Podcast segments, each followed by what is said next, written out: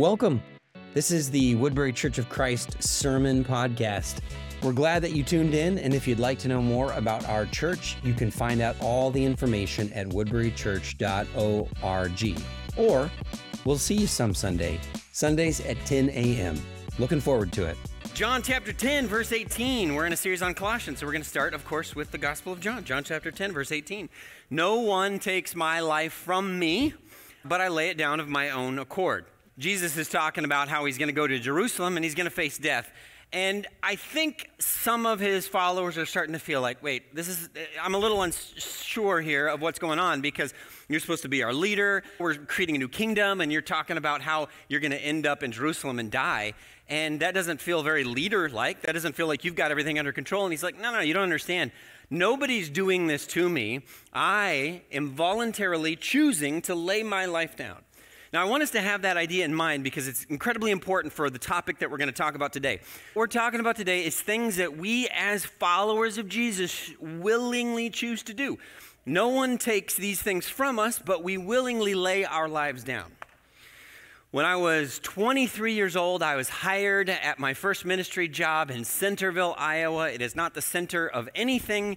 It's about 5,000 people in the town, little church. But when you're 23 years old, you, I apologize to all the 23 year olds in the room, you don't know a lot about leading a church. You don't know a lot. In every church, you've got to have a few people that you look to that give you a lot of encouragement, a lot of advice, a lot of feedback. In this small church in Centerville, Iowa, there was a gentleman by the name of Harold Fowler. Uh, he was in his mid 70s at the time, and uh, I just thought he must have been a Christian for the last hundred or so years because he's just so enthusiastic, so on fire, so interested. He was just so encouraging. We would have guest speakers, and I would be introducing them to Harold, and Harold would look at me and he'd be like, You're not preaching today? And I'd be like, No, we're having, you know, Billy, my friend here, is preaching. And Harold would be like, Oh, that's too bad. I'm like, That is so funny. Billy still talks about that. This is my first ministry position. Uh, and Harold was just the guy that everybody needed. Anyway, I just assumed he must have been Christian from the very beginning of time, and that wasn't the case. He had only been a Christian for a few years uh, before I arrived in Centerville. And his wife had been part of the church for years and had constantly, Will you come to church? Will you come to church? Will you come to church? And if, if he was being honest, he would have said that he was a pretty angry guy, uh, struggled with alcoholism, and he was maybe not atheist, but he was certainly agnostic, apathetic for sure to the whole idea. And then his wife passed away. And the church hosted the funeral, and the minister officiated the funeral. And he started to dip his toe into what it was like to be around people whose lives were re energized and transformed by a relationship with Jesus Christ. And he kind of, you know, tested the shallow end, and then he jumped headfirst in the deep end. And that was the remainder of his life. He became a source of light in that community because he was transformed. And I think that's one of the things that we have to understand is that, that the way Jesus revolutionized the world was never coercion and force and from the outside in. It was always through these transformed hearts that begin to ripple out. And once the heart is actually transformed, then everything begins to change. Your, your marriage changes, your parenting changes, your work environment changes, everything ripples out. But sometimes we want to force the outside and make that better without having this transformation inside. And it just doesn't work that way.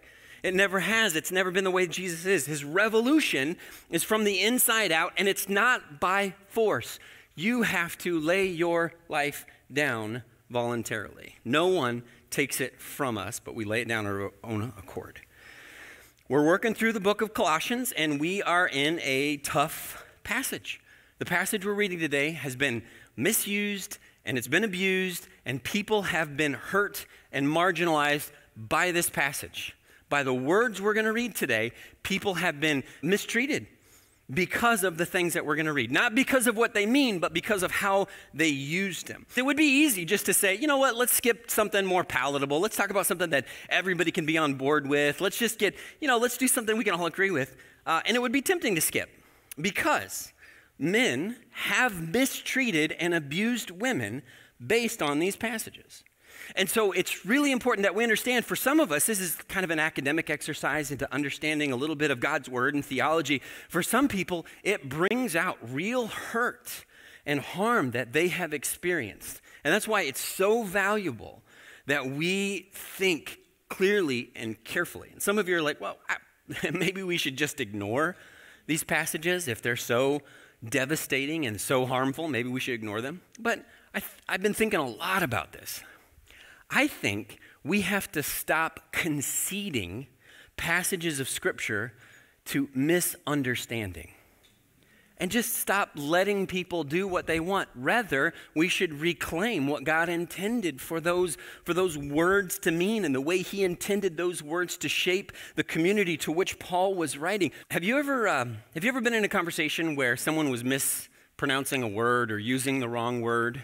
You know what I'm talking about? I was having this conversation with this guy, and he was using the wrong word. Not only was it the wrong word, but it was an impolite word, and he didn't know it. I first I thought I was being punked, like is there's you know cameras or something like that, and he just kept saying this word over and over again. Every time he would, I'd be like, I don't think that means what you think it means. You know, I'm thinking of the Princess Bride, and he just kept saying it over and over, and I'm like having this internal wrestling match.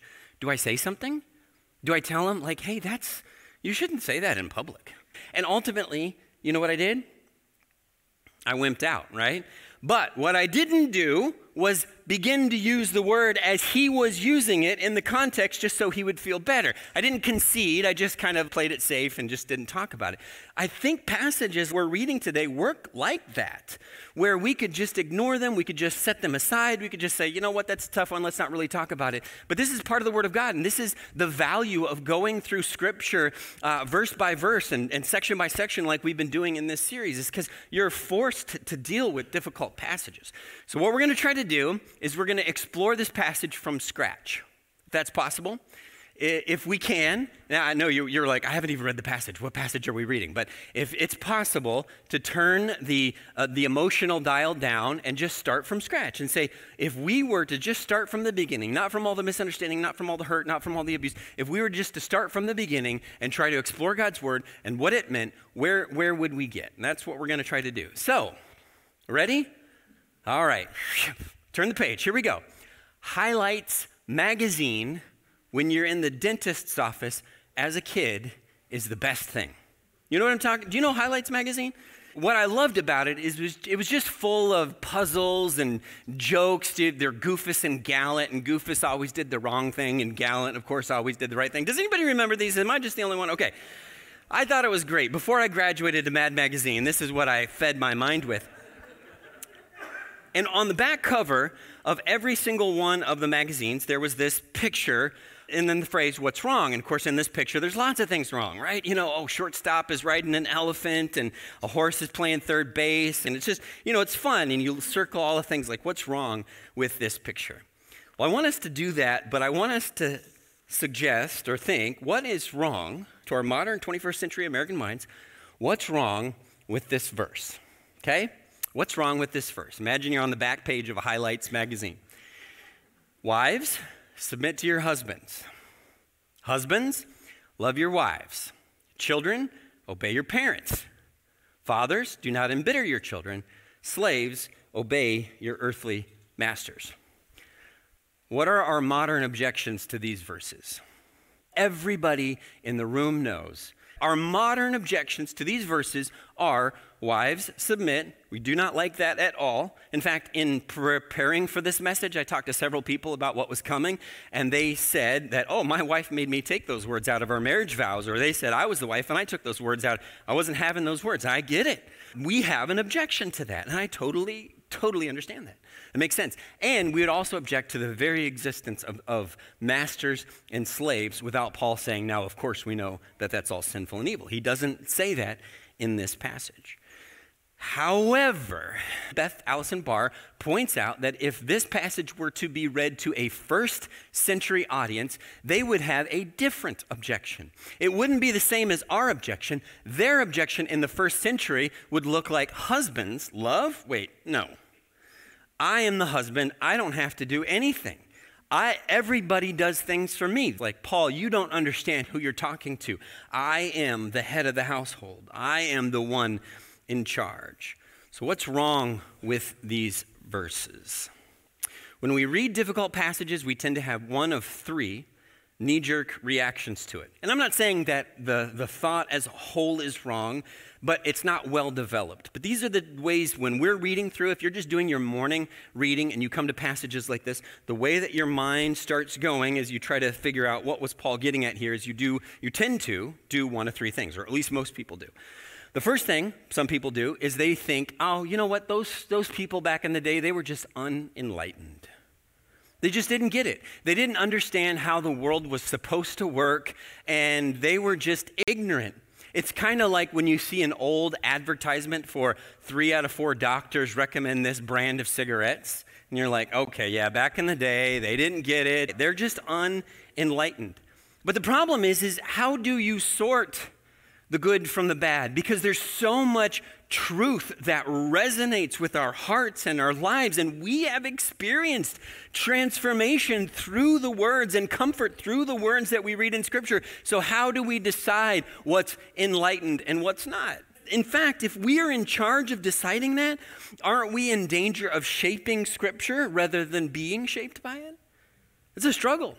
So, I don't know that we can just say, oh, they were unenlightened. Another thing that people tend to do when they're reading passages like this is they say, well, that was just cultural. That was just the way that they were, and we're different, and we're implied better. Uh, and that's true. It is a very different culture, and Paul is speaking to a different culture. That is absolutely true. But this cuts both ways. Because if we're like, let's dismiss the uh, wives submit because that's cultural, then what do we do with the husband's love? We don't want to dismiss that. That's important. Or children obey. So, how do we choose that those things uh, are eternal and then these things are cultural? That's really tough. It cuts both ways. And so, there's some truth to the cultural piece, but it's not enough just to dismiss it or, or, or to just decide. Because again, we are the ones editing and shaping Scripture rather than being shaped by it. And then the third thing people do, and I think this is probably the worst of the options, but a lot of people choose this one, is they just say, well, the Bible's just harmful. The Bible's just harmful. It's wrong. Paul was wrong. But the problem is, is you lose so much with that thinking. You lose so much. I feel like most weddings I've been to quote the apostle Paul, 1 Corinthians chapter 13. Love is in the definition of love. And if you just say, well, the Bible's harmful, well, then there's so much that we lose. And so the question is, what do we do? And by the way, this is really important for me to say. When we look at verses like this and say, well, the Bible is unjust, and therefore should be disregarded. We are judging the Bible with definitions of justice that we derived from the Bible. We are condemning the Bible by hearts and minds and lives and cultures that were shaped by the Bible. So I don't know that that's a fair answer either. So what do we do? What do we do? What do we do? Let's pause and let's come back at this passage in a way I think that's helpful and uh, true. Most of the world operates in what we call an honor shame culture. Have you guys heard this term before? Honor shame culture. Most of the world operates this way. An honor shame culture, let me just give you a small example, whether or not this is helpful. In an honor shame culture, if I were today say, uh, hey, I would love you and your family to come over for dinner on Friday. If you knew, oh, I have a conflict on Friday and our family can't make it, if you knew that, you would not say that. Instead, in an honor shame culture, most of them, you would say, Thank you so much for that wonderful invitation. We accept, and we will see you on Friday. And then later, you find some uh, polite excuse for why you can't make it, but you never deny the invitation. Now, to modern Western Americans, that seems backward. No, you need to be honest and direct. But to honor shame cultures, you are honoring the person inviting you by accepting the invitation. That, and it would be rude to ignore the invitation. My parents ran into this when they were missionaries in Taiwan and they would ask somebody for directions. If the person they asked did not know how to get where they were going, the person would just say, Well, go down here, turn left, turn right, go upside down, then zigzag, and then you'll be there.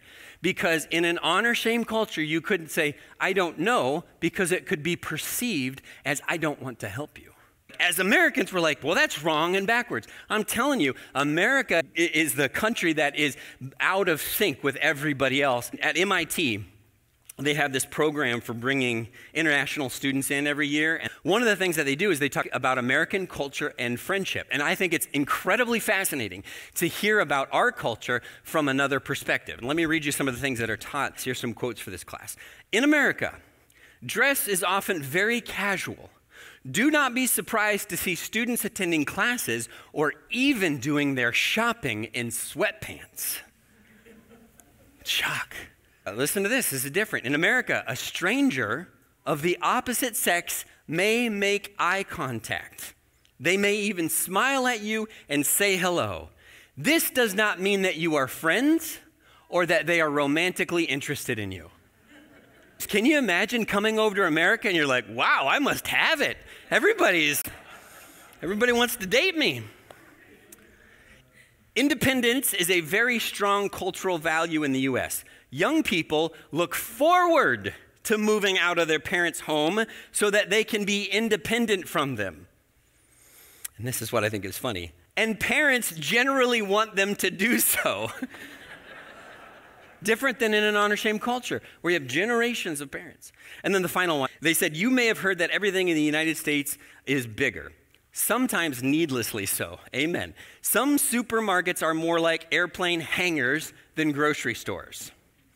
You may walk into a Walmart and think you've seen it all, but then you'll find a Costco and no one's ready for a Costco. that, that was pretty good.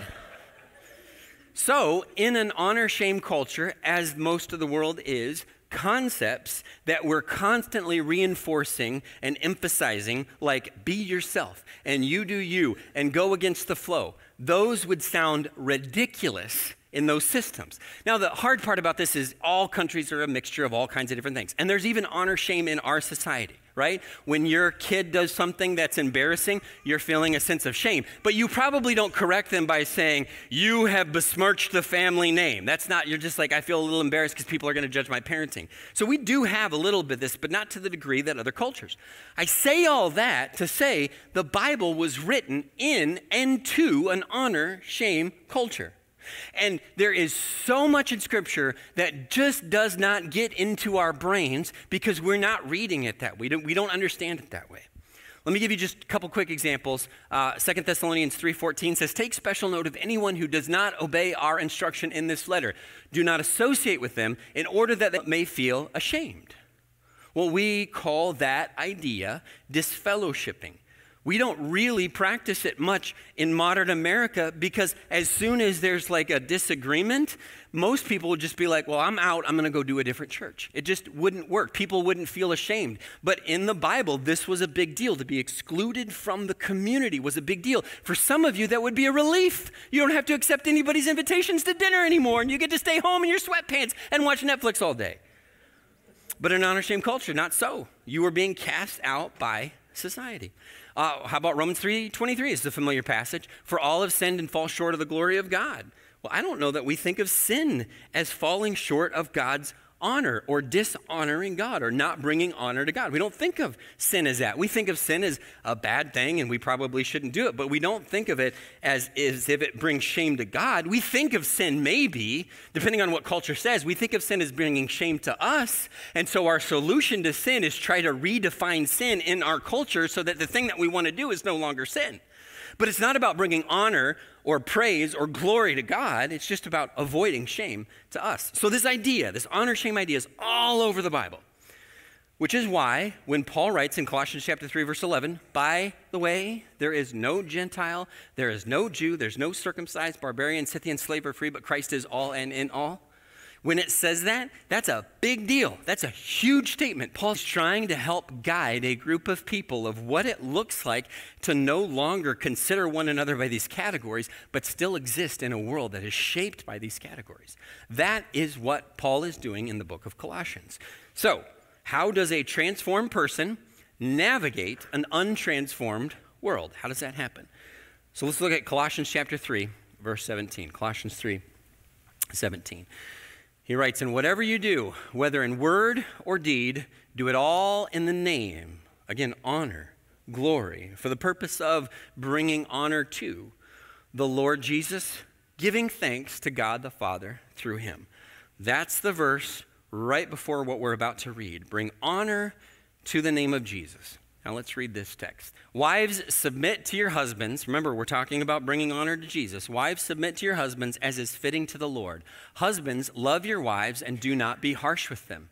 Children, obey your parents in everything, for this pleases the Lord. Fathers, do not embitter your children, or they will become discouraged. Slaves, obey your earthly masters in everything, and do it not only when their eye is on you and to curry their favor, but with sincerity of heart and reverence for the Lord. Now, again, how do we bring honor to the name of Christ in a society that doesn't understand how we have been recreated and renewed into the image of Christ that all people have?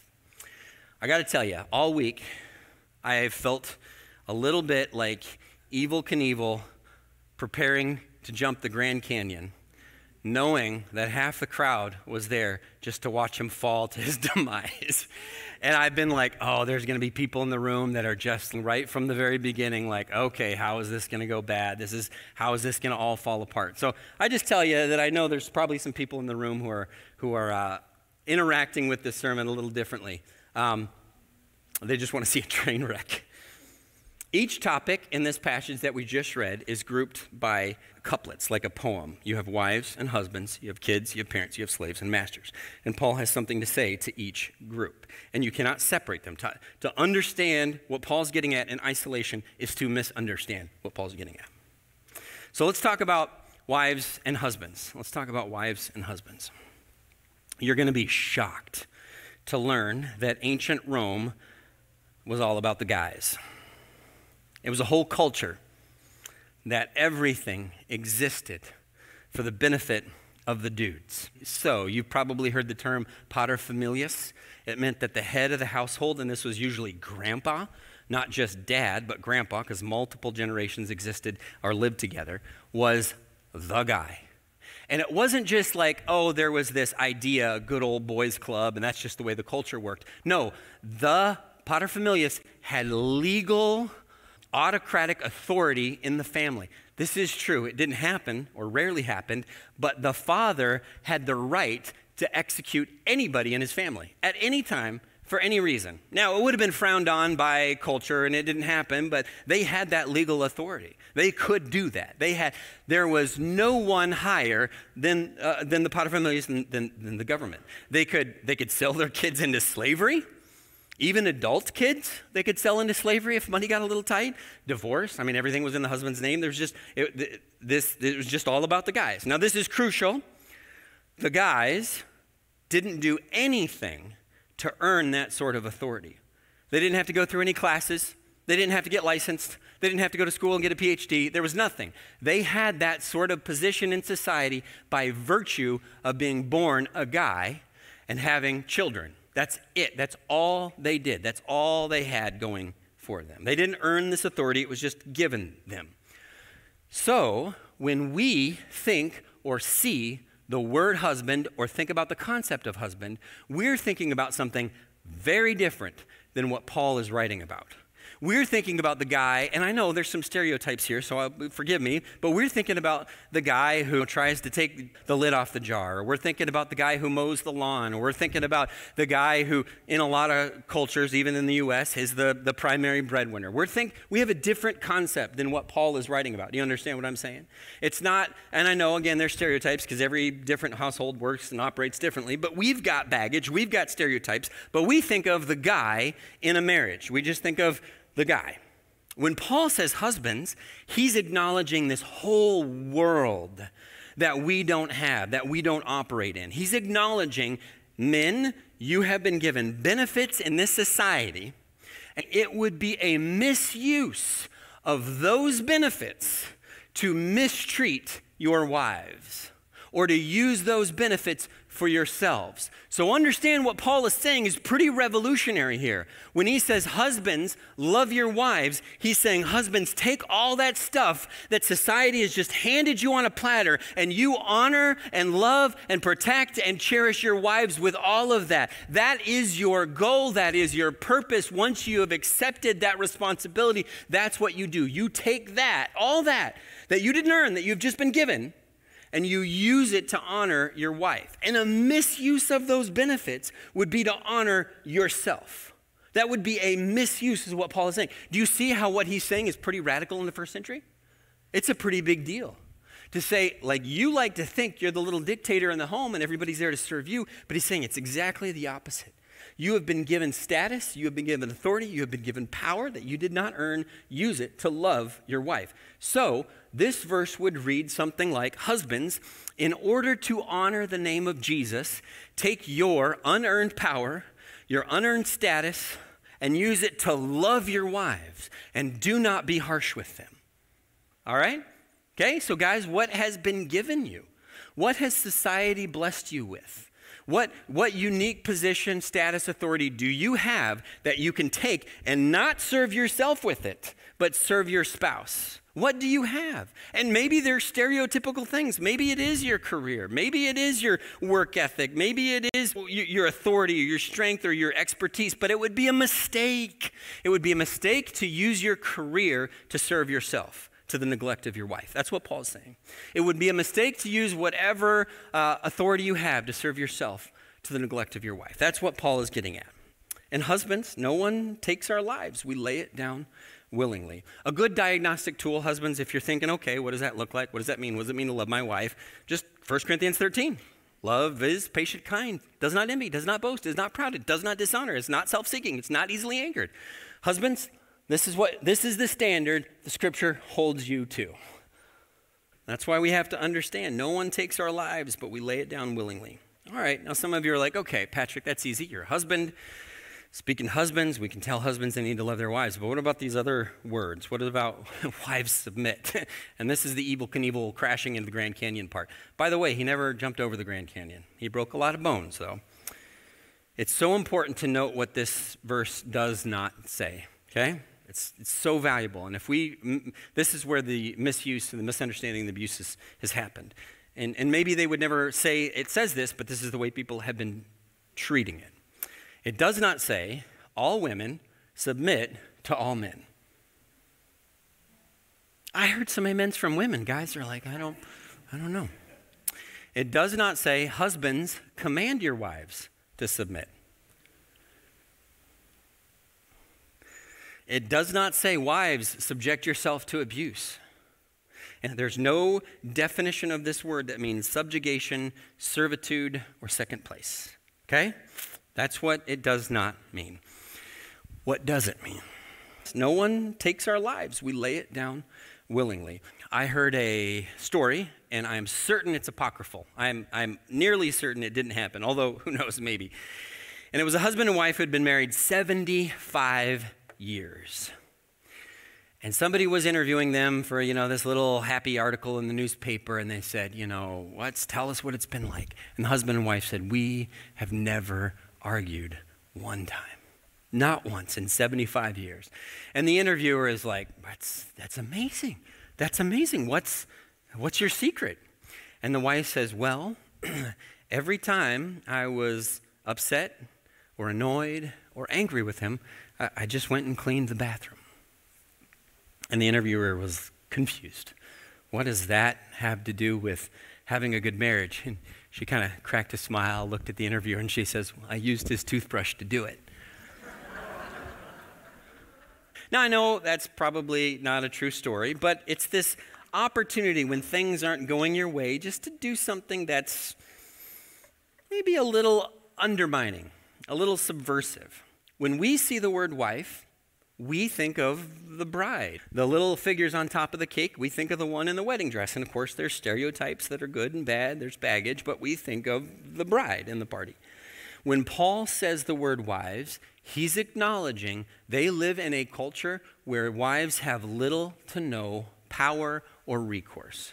There's nothing in their name if the husband says, I'm no longer interested you in you, get out, all he has to do is repay the dowry to her parents and he's, he can do whatever he wants. And she has nothing. They don't have anything. And so you can imagine how easily a situation like that could be abused. And what can a woman do in a situation like that? Paul says in this setting, how tempting would it be for the wife to just subvert and undermine this husband. How tempting would that be? Because that's virtually all that she has access to. But what Paul is saying in this passage is the way to honor the name of Jesus or transform your husband isn't through subverting him. He's not saying there's no recourse, there's no potential. In fact, when a woman would enter a church community, and by the way, women were very attracted to the church community because they were given opportunities and status and positions in the church community. But at home, they didn't have that. And Paul's saying, here's how you transform, here's how you honor the name of God. But it's not through this subverting that guy. Now, this is so hard because I, I mean, of course, it raises a million questions, but I mean, we've all, we have all seen marriages get real ugly. And what happens is it's almost always the same pattern. It's some sort of unresolved conflict that just lingers and lingers, and then it pops up in almost every conversation. Like you thought it went away, but it's like a little groundhog, and it pops up when you least expect it over here. And, and it's guys and girls both do this. It's just an, un, it's an ongoing conflict, an ongoing argument and it turns into this never ending thing. But it gets bad when it starts spilling over into social interactions. And you've seen this too. You've heard husbands insult their wives and wives insult their uh, husbands in, in public social settings. And I don't know what we think we're accomplishing, but it, you know, it could be eye rolling, it could be body language, but I mean, spouses, whatever you think you're accomplishing when you do those things or when you demean your spouse in public, you're not accomplishing that.